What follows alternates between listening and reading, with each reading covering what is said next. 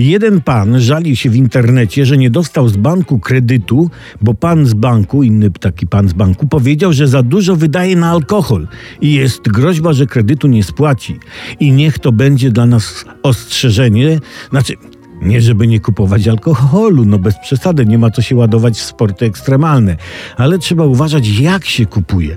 Bo, bo tak, na rachunkach bankowych, przynajmniej na moim, na, na, na tym koncie, no i pewnie tego pana, co chciał kredyt, widnieje zestawienie, gdzie, o której godzinie, co kupowałeś, kiedy płaciłeś kartą.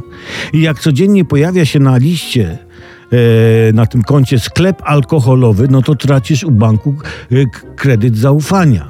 Dlatego jeśli chcesz wziąć kredyt, alkohol musisz kupować za gotówkę.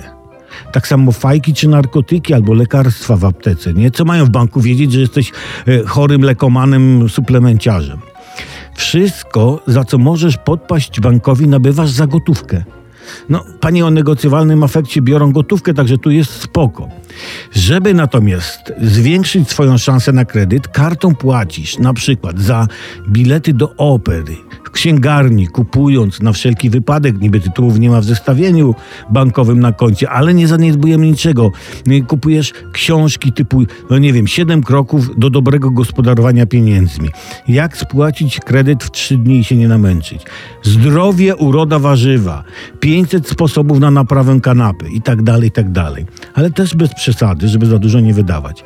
Rea podsumowując, za dobra konsumpcyjne i używki płacisz gotówką. Za produkty kultury kartą. Skurczybyki banki, słuchajcie, nas śledzą. Nie dajmy się, oszukujmy je.